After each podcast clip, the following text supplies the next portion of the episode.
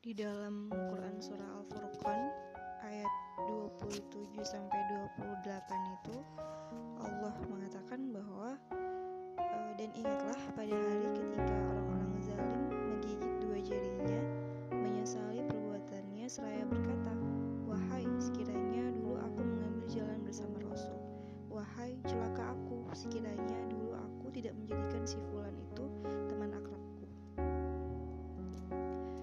sebenarnya itu cerita tentang uh, seseorang di zaman Rasulullah gitu yang beliau uh, terpengaruh oleh teman-teman sehingga sehingga mati dalam keadaan kafir gitu. Walaupun awalnya beliau sempat merasa tersentuh gitu ya mendengar uh, ayat Al-Quran yang dibacakan oleh Rasulullah.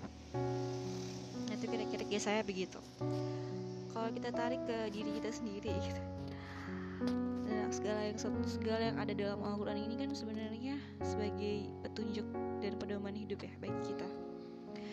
Gitu dan uh, di dalam Al-Quran ternyata ada orang ada loh orang-orang yang suatu saat nanti di akhirat bakal menyesali uh, perbuatannya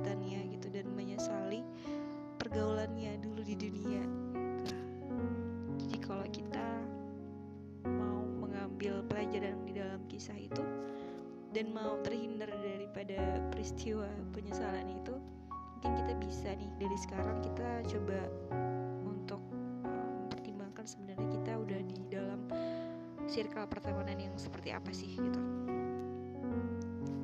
Jadi kalau kita ngomongin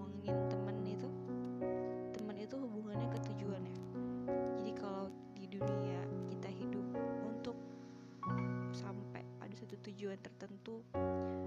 Kalau seorang muslim itu tujuannya kan uh, ujung-ujungnya dia seorang muslim tuh pengennya ke surga. Jadi ya apa pun kita lakukan hari ini kita sebagai seorang muslim itu ujung-ujungnya pengen berlabuh ke surga gitu. Nah dalam hal itu dalam hal mencapai titik tujuan kita itu atau surga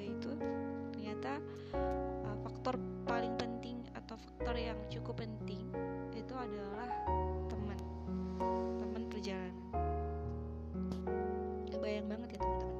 Kalau kita mau ke suatu tempat kita bilang aja kita mau ke barat nih kita lagi berdiri uh, di suatu tempat terus kita uh, kita pengen ke barat kita pengen ke arah barat.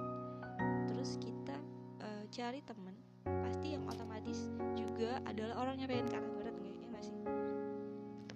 Nggak mungkin kita te pengen temenan sama orang yang dia pengen ke arah yang berlawanan. Mungkin uh, misalnya dia pengen ke arah timur. Kita ke arah barat apakah kita bisa terus bareng-bareng gitu? Kalau kalau seandainya tujuan kita tuh beda pasti nggak bisa kan?